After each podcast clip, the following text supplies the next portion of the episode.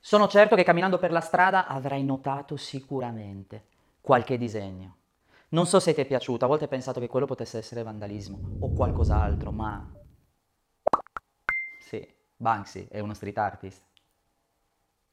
Eh sì, street artist, graffiti artist, stencil artist, aerosol artist. Per molti, al di fuori del mondo dell'arte, questi termini non hanno così tanta importanza. Anzi, per semplificare, i graffiti sono graffiti, disegni sui muri che possono piacere oppure no.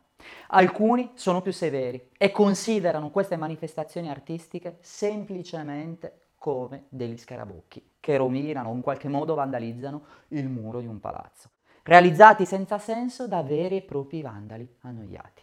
Infine altri, e devo dire sempre di più numerosi, non solo apprezzano, ma scelgono e addirittura distinguono. Seguono le varianti, i filoni artistici, le tendenze, le novità. In questo singolare mondo, e questa è l'arte della strada, definire Banksy uno street artist sembra essere, senza nessun altro dubbio, la cosa più semplice e immediata. Esattamente come la definizione di street art, rifugge da ogni tipo di gabbia. Così Banksy non si è mai definito uno street artist, un graffiti artist o ancora uno stencil o aerosol artist o qualunque altro termine in qualche modo possa venirci in mente per definirlo. Questo però non significa che non ci abbia pensato, anzi, se vogliamo, il problema della definizione esiste anche per lui. Infatti, nel 2002 Banksy ha organizzato la sua prima mostra a Los Angeles e ha pubblicato in quell'occasione il suo secondo libro. Il titolo era Existentialism. Doveva averci pensato davvero a lungo, non aver dormito diverse notti prima di decidere questo nome, che non è il termine di una formula magica e neppure una strana parola di slang inglese. Si tratta invece dell'unione di due parole, esistenzialismo e stencil. Il pensiero esistenziale che muove l'azione dell'arte dello stencil. Fantastico, davvero incredibile. Il neologismo, il nuovo termine inventato da Banksy, la dice lunga sul suo pensiero filosofico. Che a Banksy piaccia la filosofia non è dato saperlo, come molto altro del resto su di lui. Ma è certo che l'arte, in qualsiasi forma, senza la filosofia non può esistere. E quindi, adesso, di certo non possiamo definire Banksy in altro modo o la sua arte?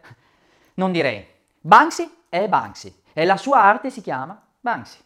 Potremmo chiamarla Banksy Art probabilmente, ma forse lui non sarebbe comunque d'accordo.